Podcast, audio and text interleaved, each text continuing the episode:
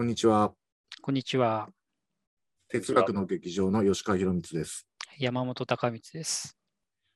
えー人文的、あまりに人文的。えー今回はですね、えー書評家の渡辺助真さんにお越しいただいて、ちょっと特別編ということで、えーなんと人気 YouTube チャンネル、助真図書館に我々呼ばれてですね、うんのお話を、えーしているところで、えー先ほど前編の収録が終わりまして、えー次、えー後編という形になります。どうぞ、助真さんよろしくお願いします。よろしくお願いいたしますお。願いします。もうチャンネル登録者数1万ってね、うん、どのぐらいの期間で達成されたんでしたっけ？えっと、今年の大体1月からあのチャンネルを始めたで、先月8月なので、約半年ちょいぐらいですごい万。人になりました。すごいですね。うん おかげさまで。はい。何か最初チャンネル開設開設するときにこのぐらいでなんていうあの目標とかあったんですか？あそうですね、大体1万から2万人いけば、もうそこからは適当にというか、うんまあ、好きにやれればいいやと思っていたので、うんうんうんまあ、ある種、第一の目標はもう達成してしまったという感じです。おーはい、すごい。というね、助真さんの人気チャンネルの1万人達成という、あの本当は重要なイベントになぜか私たちをお呼びいただいてうん、こんなことで大丈夫だろうかというね、あの心配を吉川君ともともしておりましたが、こちらこそ、本当にお付き合いいただいてありがとうございます。ということでね、あの前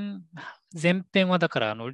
えっとお知らせ欄にも概要欄にも リンクを貼りますけどね、えー、助真さんのチャンネルでご覧いただくことができますと。えーで、まあ、その続きでね、あのもちろんそれぞれ独立にお楽しみをいただけるかと思いますが、あの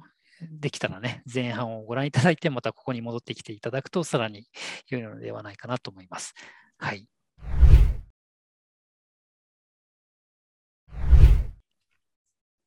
ありがとうございます。ではここから、えっと、引き継いで、あのまあ、前半に続いてまた私からいろいろとお話を伺いながら、あのまあ、勝手に私が感想をちゃちゃ入れるという流れにさせていただけたらと思います。はいあの前半ではあの私の方のチャンネル来ていただきまして、えー主に、えー読むこと、翻訳すること、えー本を買うことという、えーことをですね、えーお二人の、まあ、足跡をたどりながら、えー、大体1990年代後半から2000年代中盤ぐらいまで、えーお話を伺いました。で、えーとまあ、その今回のテーマとしてお二人の足跡をたどりながらですね、まあ、私が最近そのいろんなところで発信をさせてもらうというのが YouTube 以外でも増えてきたので、まあ、ちょっとその参考になるのが一番の野望なんですけれども、まあ、聞いてらっしゃる方もあの多くの方があの書いてみたいとか、まあ、発信したいっていう人もきっといると思うので、まあ、そういった方々のお役に立てればいいなというふうに、えー思っております。というわけで、えーとまあ、後半はアウトプットをアウトプットを中心に、えー主に書くことと、えートークイベントの2つを柱に、えーお話を伺っていきたいなと思っているんですけれども、はい。まあこれまでですね、まあ、あの2000年代後半から、えーまあ、今2021年まで、お二人とも本当にあの多彩な、えー数もそうですし、ジャンルもそうですし、本当に多彩な、えー作風を書かれていらっしゃってですね、ちょっと勝手に、勝手になんですけど、山本吉川論を今ちょっと、ちょっとぶち上げていいですか、ちょっと。一言なんですけど、怖いな。お願いします。あの改めてちょっとお二人のこのイベントあのイベントに先立ってちょっと読める限り拝読していったんですけど私の中で山本さんは湯川秀樹で吉川さんは友永慎一郎なんですよ。大変なことになってきましたね。多すぎるでしょ。いやあのすっごい思っていてあの山本さんの著作ってすごいジャンル広いんですけれどもそれぞれの本の中では意外と他の話があの波及が最小限にとどめられてるなっていう印象があってパソコンの話してるときはパソコンの話をなさせたりすですしあの、まあ、文学とかあ哲学の話も結構その時のあのちゃんとテーマで一本でこうスッといって、まあ、たまにもちろん他の話も入るんですけど言ってるなと。で一方で吉川さんのご著書を読むとあの一つの作品の中にあのまあいろいろとたくさんこう混ざり合っていて音楽だったりとかご友人の思い出話だったりとかすごく人間味あふれていてあの一個の中に本当に凝縮されているなとあの思っていたんですね。なのでこう、まあ、湯川秀樹のあの特にこう著作ってやっぱりしっかりとこう物理の話が専門の話でピシッとあるとかまあ、あるいは彼、結構自伝とかあの陰文にもあの造形があったので、それぞれのいろんな多作ではあるんですけれども、意外と相互交通というよりも、あの見えないところできっとあるんでしょうけど、表面的にはこうそれぞれがちゃんとこう一本ずつあるなと。で一方で友永さんの本って、物理の中に急に人生論みたいなのが入ってくるなっていうのをすごい思うことがありまして、うん、まあ、あの科学者たちの自由な楽園っていう、まあ、あれは半分エッセイみたいなところありますけども、人間観ありとか、あなんか、実はお二人ともこう哲学の劇場っていうそのまあ、あの湯川友永でいうところ物理学っていう共通項はありながらも実は結構こうそれぞれ仕事の流儀だったりとか扱う題材の持ってき方っていうのがあの対照的であの結構面白いなというふうにあの勝手に読んでおりました。はい、という初っ端からなんかすいませんベラベラと。いや、もうこれは何もコメントができないタイプの お話ですけど、ただ一つだけ余計なことを付け加えると、あの結構ですね、えー、かつてもあの時々ですけどね、吉川君と私について、あのしばしば言われてきたことの一つに、まさに今日も同じことがそこで指摘されたので、やっぱりそうなのかと思ったんですけどね、あの吉川さんはとても人間人間味があって、温かいのに、山本はなんでこういうやつなんだみたいなね、あのことを過去にも言われたことが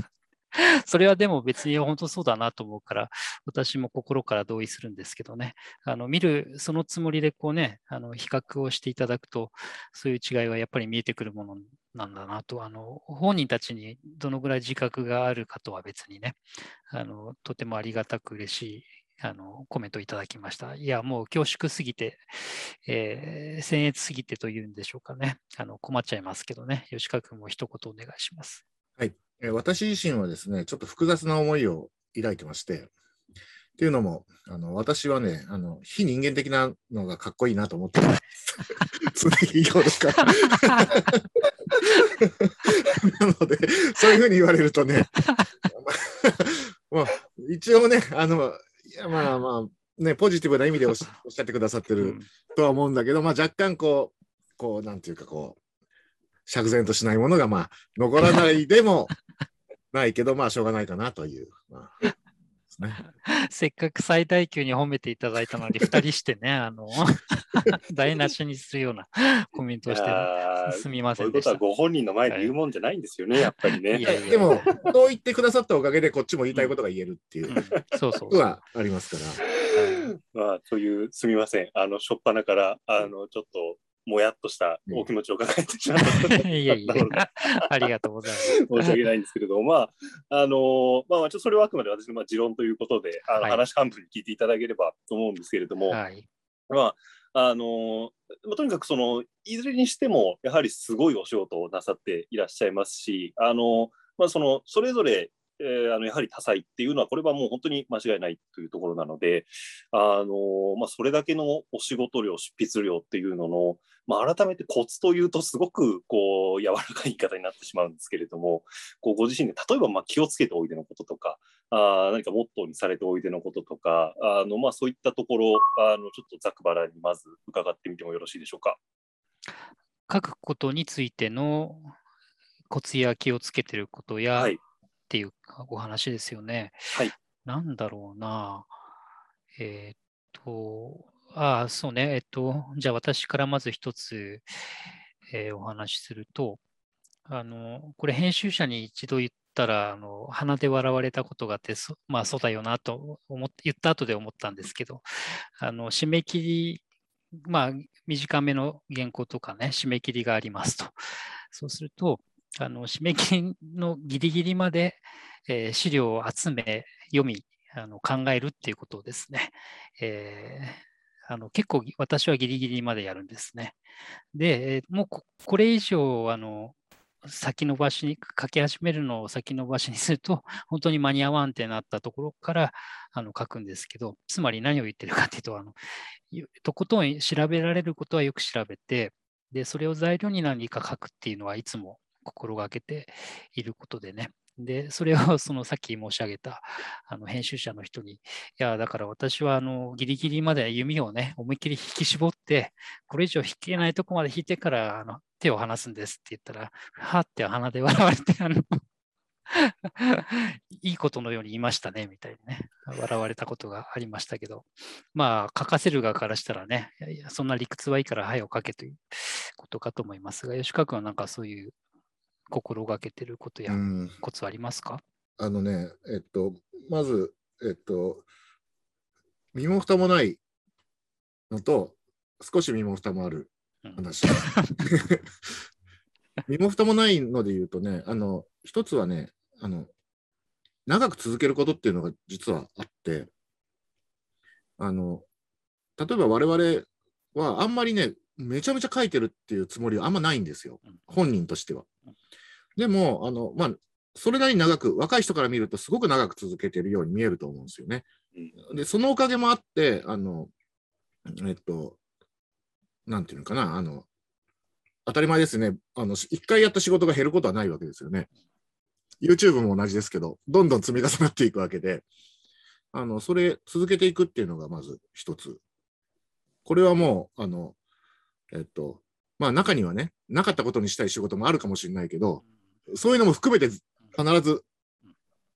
足していくしかないので、なままず長く続けるっていうこと。で、もう一個は、あの書く上でのまあコツっていうのか、あれは、あの、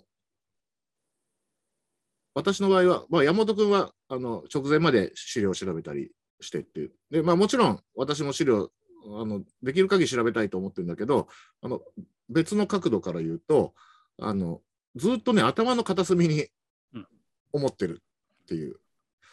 ことがあって、で、まあ、誰だってそうだと思うんですけどね。あので、その頭の片隅に思ってること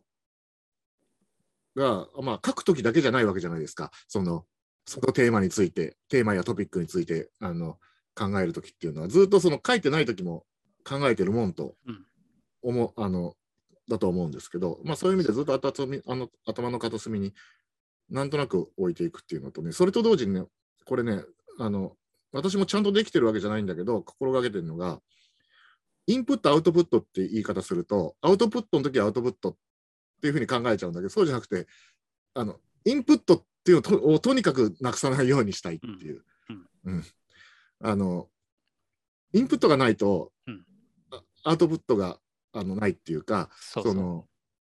うなんかいろんな変なことを思いついたりとか、A と B がつながったりとかっていうのは、やっぱり何かの刺激がないと、あの自動的にできることじゃないと私は思うので。うん、だから、アウトプットのコツは何ですかともし言われたら、できる限りインプットをするという、そういうのがあるかなっていう気がちょっとしますね。そうそう、本当そ、それがあるからね、あの、インプットを、えーと、ギリギリまでやったりっていうのもね、あの、入ってくれば来るほど、なんでしょうね、あの、すでに頭の中に寝かして、寝かせてある問題とか知識と、新しく入ってきたものが、こう、その都度ね、なんか、つながったり、つながらなかったりして、あの、変化が起きてくるので、それはね、あの、ぞ存外バカにならないっていうか、なんか、ほとんどそれがエンジンと言っていいぐらい、ものを書くときには効いてくる気が私もしますね。うん。だから、でうん、うんそうどうぞどうぞ。うんさっきの身の身も蓋もない話の方で長く続けることって申し上げましたけど、その時のインプットとつながり方ってやっぱ長く続けてたんる方がそうそう。絶対が増える。そうそれはあると思う。もうどんどんどんどん増えていくと思いますね。そうそうそうそうそ最近自分もそのご依頼をいただいたりして、まあ、このテーマで書けとかあいろいろといただいたときにそのそれまでなかったフレームが与えられるなと思っていてあの、まあ、今度あの明治の実業家についてちょっと書いたんですけどあの原三景について書くことがあってで改めてで明治の実業家で書くっていう目線でちょっといくつか他の文章を当たっていった時にそれまで自分の中になかったはずの、まあ、フレームで見てるとあこここれと結びつくわっていうのがあって、まあ、その時私は宇佐美凛さんの推しもゆと結びつけたんですけれども、それはあの普通にインプットしてるだけだったら絶対なかったあの接着剤だったなというふうに思っていてそれはまさにあの今おっしゃっていただいたようなこうアウトプットをする目線があるからこそそのインプットがあーまたこう生きてくるといいますかあの色合いを色調を帯びてくるっていうところにつながるんじゃないかなというふうに思っていてあの本こう文章を書いたりとか YouTube で話すようになって時間読む時間あるのっていうふうに言われるんですけど私としては、まあ減りは確かにしたかもしれないんですけど精度としてはむしろ上がったなっていうのは結構最近ありがたいあの驚きではありまして、うん、書くようになったからこそあこれまでとはない視点でいっぱいものが読めてるなっていう幸福は最近味わってますね。うん、はい、そうね、それにあと、吉川君が言ったね、長く続けるっていうことにつながりますけど、あのそして助真さんが今おっしゃったようなことにもね、つながりますけど、何か仕事みたいなものに迫られながら、あのインプットをするっていうことを繰り返し長くやってるとですね、だんだんそのその領域については、なんて言ったらいいだろうな、あのあんまりいい言い方じゃないけど、読むことの効率も上がったりするとかね、あの大体その土地の様子が少し分かってきたりするからね、あのそういう面もあるので、長くずっと持続的に付き合ってる領域っていうのはね、あの時間の長さと関係なく、えー、ものを読むっていうことがね、やりやすくなっていくんだろうなと思いますね。まあ、裏腹に言えば、全然手をつけたことがない領域は、あのやっぱり時間を要するっていうこともきっとあるでしょうけどね。うん、あのさっき助真さんがおっしゃった新しいフレームっていうのは、まさにおっしゃる通りで、うん、あのえっと、別の洒落た言葉で言うと、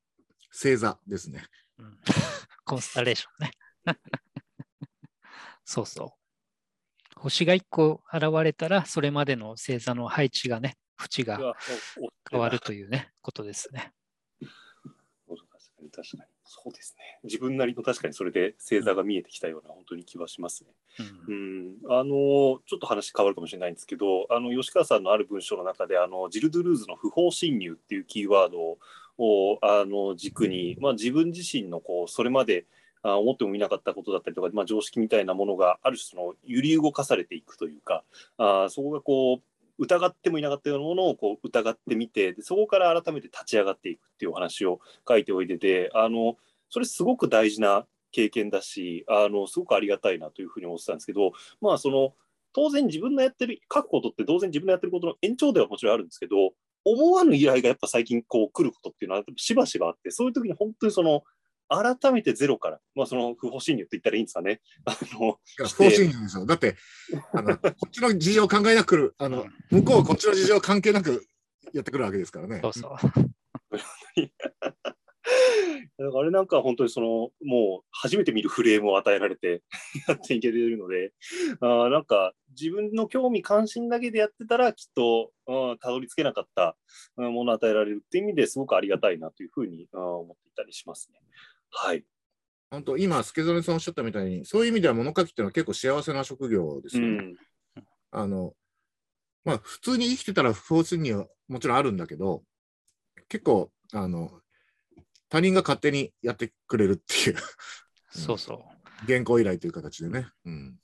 でしかもね、不法に侵入されたのを幸いと、またその関係する本を集めて読むみたいなね。そういうループになっているので。うん、今の話は詳しくはぜひ前編の方でも 出たお話なので、そちらをぜひご覧ください。はい、はい、えー、ありがとうございます。そうですね、書くことについて、あの、紅葉がいろいろと伺えたように思います。で、えっと、ちょっとちらっと、あの、イベントの前半という話もあったりしたんですけど、次は、トークイベントとか、まあ、お話をするということに、あの、話題を移したいんですけれども、お二人、え言論であるとか、まあ、あのいろいろなところでトークイベントだったりとか、あのお話をされることがあると思うんですけれども、私、あの幼い頃ずっと不思議だったことがありまして、こういろんなところでこう喋ってる人がいると思うんですけど、どうしてあんなにパッて言われたことをスラスラスラスラ言えるんだろうっていうのが、もう不思議でしょうがなかったんですよ。うんでまあ、最近大人になってくると、まあ、普段からちゃんといろいろ考えてるから、まあ、それをそのいざという時にこうパッと出すんだろうなっていうのはなんとなく分かってきたきたんですけど、それでも、それでもやっぱり、あのトークイベントって本当に難しいなと。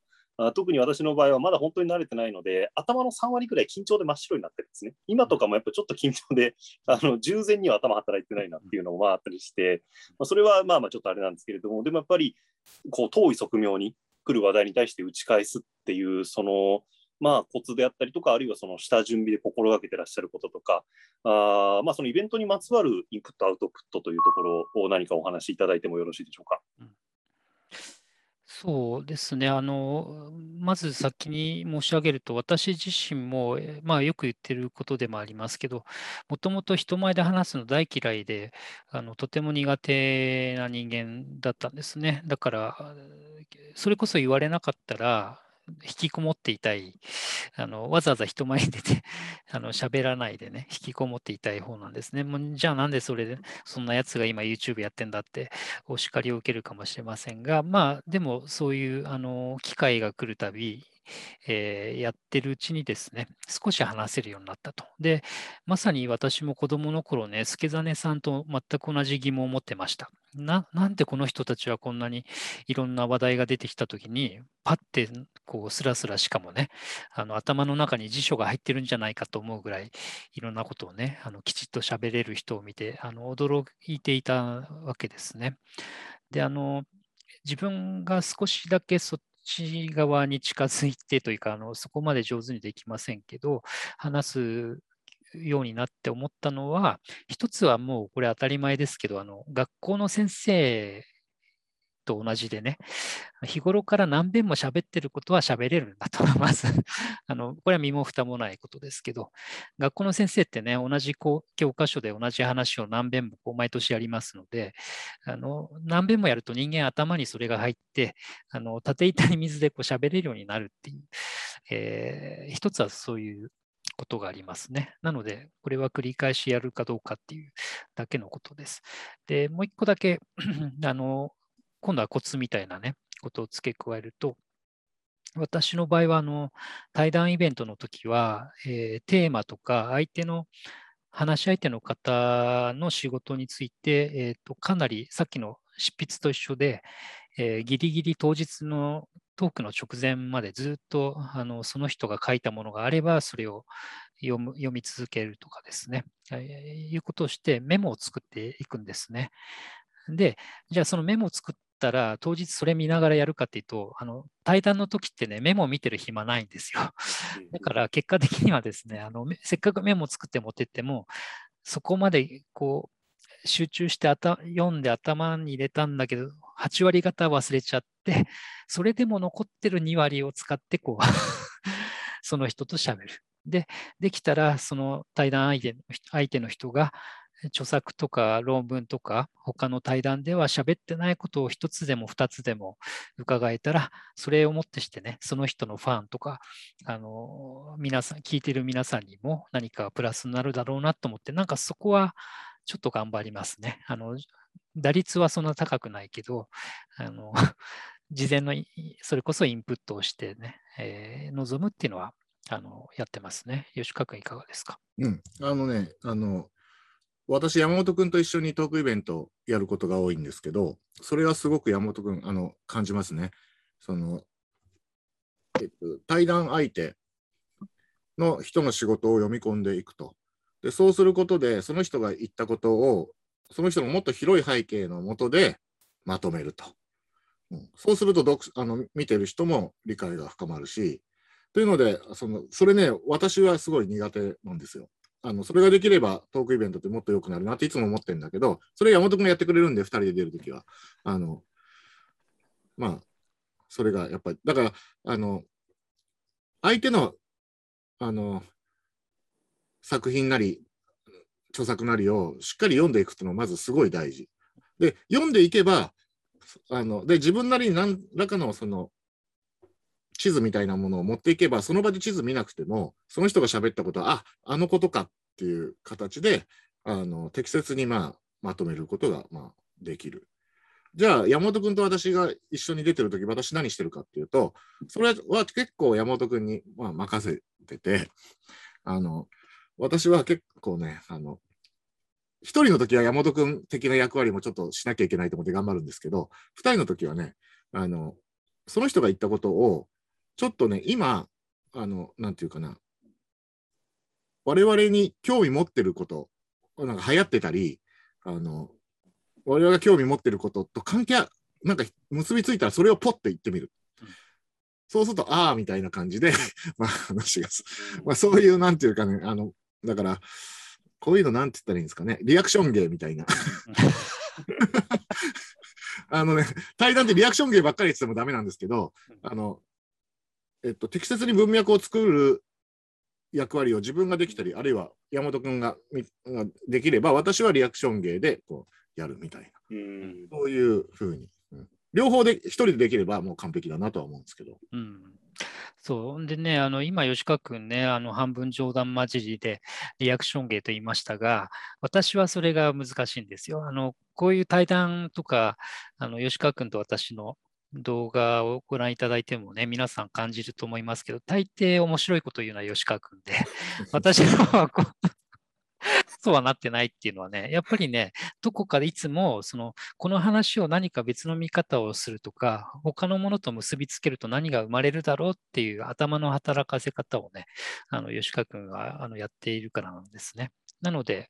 あのそう、それは私はとても難しい、努力はするけど難しいので、あの吉川君と喋るときは、安心して自分の整理役の方にこう 回るってことをやってますね。だからリアクション芸って、えーいうのとまたちょっと違う側面があるんじゃないかなとは思いますね。うんだから結構そういう意味ではすごい大変な仕事ではあると思うんですよね。うん、そうそう。それを一人でやろうとなったらね、これはなかなか大変で。まあ、だからそんなの一人で全部できるなんていうね、超人的な人っていうのは、まあ、たま、ごくたまにいますけど、大抵はそうじゃなくてね、あの、どこかうまくできても他はうまくできないっていう、えーなんだろう、対談ってそういう意味では、本当ね、リアクション芸っていうぐらいで、その場の、あの、遠い側面であったり、融通無芸というかね、あの、その場で応じないといけないから、なんでしょうね、あの、それこそ書き物よりもさらに打率は落ちますよね。あの、100回やって100回成功なんてことはまずなくて、私は大体じあのトークショーとか対談に出ると、その後必ずこう、ああ、今日もくだらないことを喋ってしまったって落ち込むんですけど、あの今日は良かったなって思えるのは多くて1割ですね。残り9割は大体、あ今日もまたしょうがないことをしたってあの思ってますね。そのぐらいうまくいきませんけどね。はい。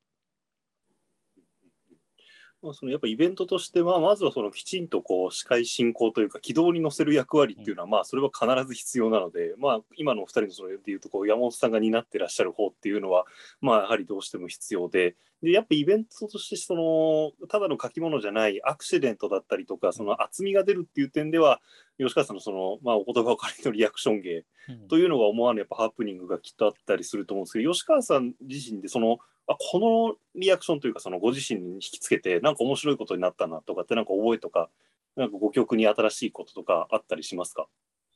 うん、あの、そうですね。あの、これね、私ね、あのこのリアクション芸っていうのは、もう、なんですか、パフォーミングアートと同じで、うんその場で消えるんですね。うんで、でも、それでよし。その、視聴者の人が、例えばそれで、わって笑ったらもうそれでよし。うん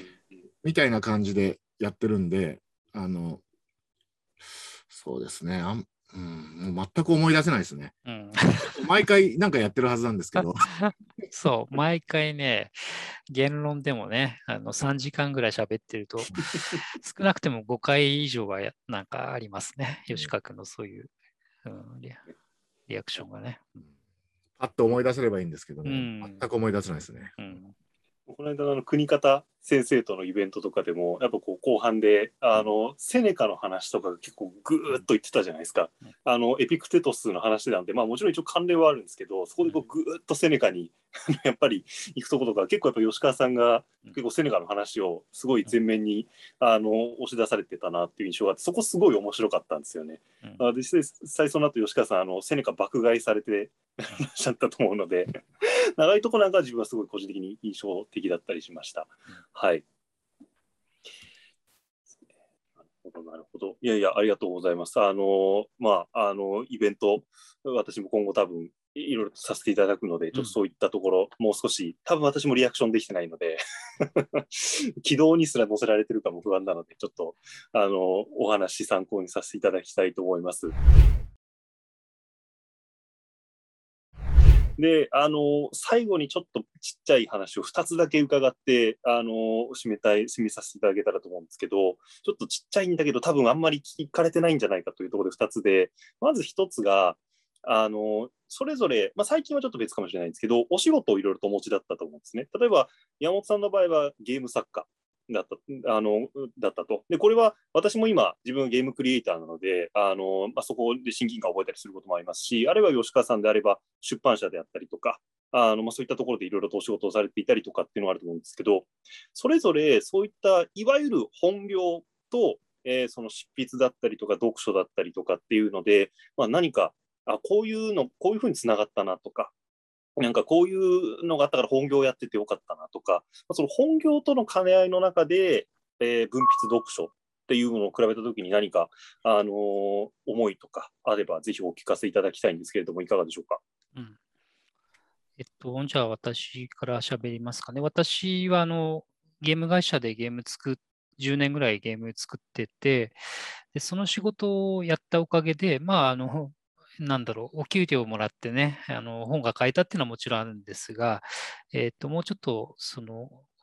ものを書くことに引きつけて言うとですね、あのゲームを作るっていう仕事自体が、えっ、ー、とね、一つなんかこう、まっさらな土地にあのテーマパークを1個丸ごと作る感じなんですね。あのちっちゃい世界を作る。で、それはあの考えるだけじゃなくて、考えたものをプログラムしたり、えー、グラフィックを作ったり、音を作ったりしてね、自分たちが作っておいたものだけがそこに存在するっていう、あのちっちゃなあの世界の模型を作るのがゲームの仕事なんですけどね。それをやった結果、あの私はプログラムとあの企画っていう仕事をしたんですけど、あのものを書くのも同じように見れるようになりましたね。あのちっちゃい文章でも、一冊の本でも、ゲームを一つ作るのと同じ感覚で、あのただ本を書く、原稿を書く場合はね、言葉でそれをこう、あのその模型を作るわけですけど、そういう、なんていうのかな、ゲームクリエイターっていう立場は、あのこれは後後で気がついたんですけどね、あのやってる最中は全然分からなかったけど、後々それをあのゲーム会社辞めた後に今度は専門学校や大学で、えー、教えるようになってから、あ、そういうことだったのねって思うようになって、で、今ではなんかあの文芸批評とか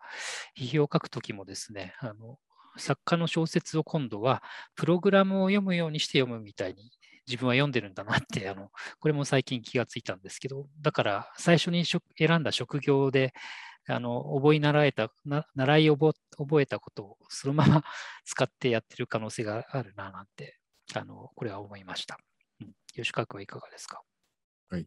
まあ、私の場合はあの小文社という出版社で編集の仕事も始めたんですけどあの一ついいなと思うのはあの、まあ、こういう本を読みたいっていうのを書いてもらえるっていうことで、編集者っていうのは。で、多くの場合、こういうものを読みたいっていうのは、自分も書いてみたいっていうことでもあって、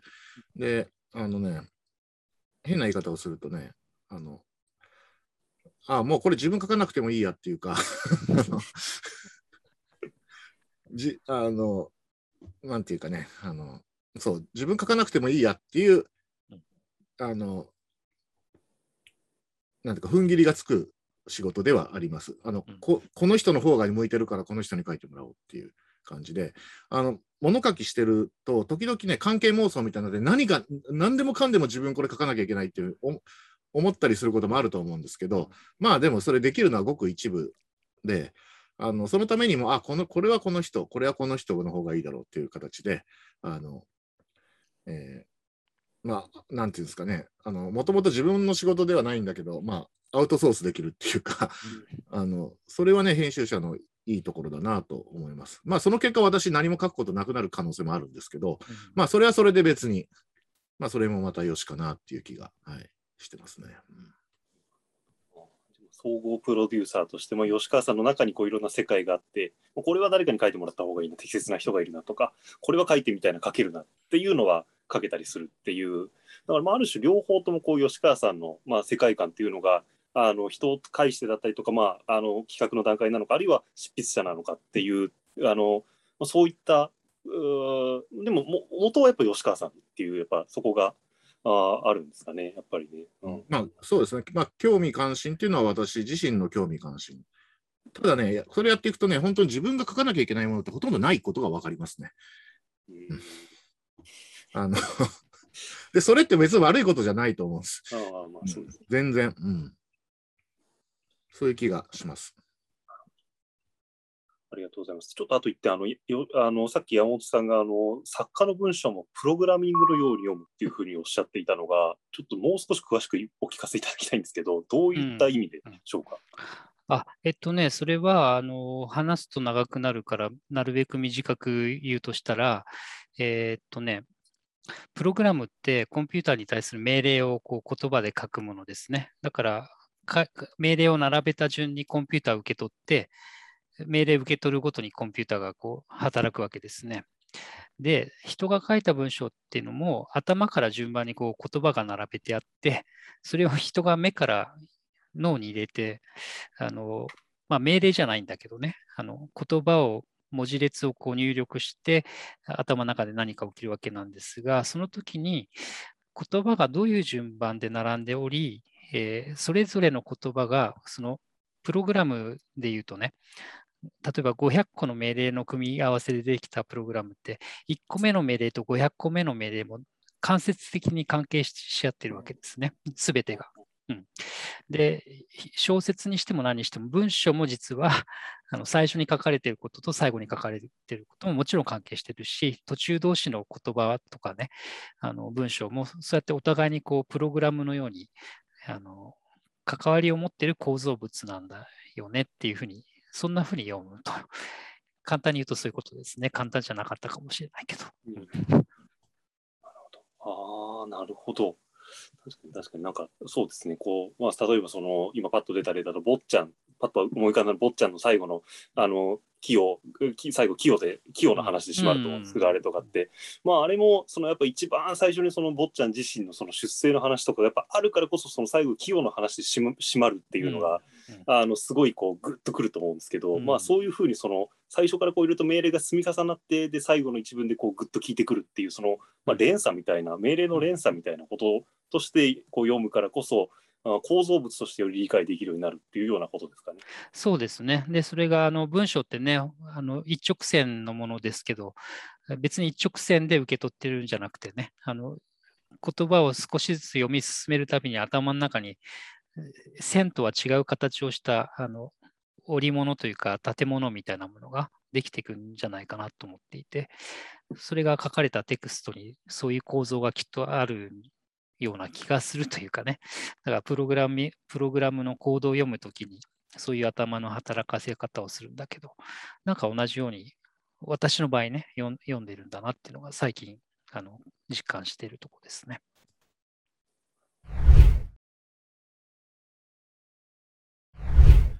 ありがとうございました。いや、すっかりと、あのー、すごい貴重なお話をもう、私がもうぐいぐいぐいぐい聞くので 長くなってしまって、申し訳ありません。あの、前編後編合わせて、あの、すごくたくさん貴重なお話を、あの、聞かせていただきました。あの、本当にありがとうございました。あの、もう本当に一ファンとしてまさか、あの、こんな、あの、1万人というのをですね、縦にコラボしていただいたの、本当にありがとうございました。すごい、あの、楽しい時間でした。ありがとうございます。ありがとうございました。本当に最後に一言だけ、あの、山本さんから見た吉川さんと吉川さんから見た山本さんっていうのを最後に一言ずついただいて締めてよろしいですか？私から見た吉川君。まあ、あの、これって実はね、なんだっけ、吉川君がスクリプタという紀ノ国屋書店の、あの、えっと、PR 誌にね、えー、哲学の門前という連載をこの間完結しましたけどね、そこで、あの、ちょっと似たようなね、ことをやりましたけど、えっと、そうですね。しかし、こういう場で改めて、あの どう見る、見えるか、見ているかというのをね、えー、話すのは若干難しくありますが、あの、まあ、月並みなことを申し上げますとね、今日のこの話でも改めて分かりましたけど、自分にないものをたくさん持ってる人なんだなっていうね、あの、本当もう言っても言わなくても変わらないようなことですけどね、それは常々痛感し続けていて、だからこそなんか長いこと、あの、こういう付き合いが続いてるんだろうなというふうに思ったりもしますね。私自身はあんまり友達はたくさんいなくて、あのこんなに長いことあのやり取りを途切れずにしてるのは、ほとんど吉川君と、あといても何人かぐらいしかいませんけどね。そうなってる、えー、秘訣というかね、あの条件は、そういう違いが、もちろん話が通じるっていう上での違いですけどね、あるからかなと思いますね。全然質問に対する答えになってませんが、このぐらいでごまかしたいと思います。ありがとうございます。吉川さんはいかがでしょうか？そうですね。あの、まあ、山本君については、うん、さっき山本君がご紹介、えっ、と、からいただいた、あの、スクリプタっていうところに、山本隆光君のことっていうタイトルで書いたんですが、えっと、ああの、確か電子版も無料でご覧になれるので、もしよかったら読んでいただきたいんですけど、それと違うことを言うと、あの、今日もちょっとあの前編でも申し上げましたけど、あの一つはね、あの山本君を見てて思うのは、継続っていうのはすごい大事だっていうことですね。うん。あの、山本君自身は、あのあんまり、なんていうか、あの、なんていうんですかね、すぐ飽きちゃうみたいなことをね、あの、言うこともありますけど、でもずっとね、やってんですよね。その、よまあ、簡単に言うとも読み書きをずっとやってると。うん、で、これは、あの、なんていうんですかね、言うはやすしで、実行するのはすごく難しい。うん。あの、私は、こう、私のキャリアを見ると結構ね、ものすごく色が濃い時とあ淡い時が結構あるんですね。で、足すとね、色が濃いところを足すと案外そんな長くなかったりするんだけど、山本君は結構ね、私から見るとずっと濃い感じがする。で、それはすごく、あの、ものを作る上でものすごくでかい。うん、まあね、その長く続けるって話とかね、あの積み重ねると増えていくっていうさっきのお話にもね、つながりますね。で、それも多分ね、ゲーム会社でゲーム作るっていうね、もう毎日強制的に何か作り続けるっていう、あのブートキャンプみたいな場所に いたっていうのはきっとあるかなと思いますね。えー、まあでも私から見たら吉川君も濃淡があるとは言うけど、あのあまり自分と変わらない感じがしてますけどね。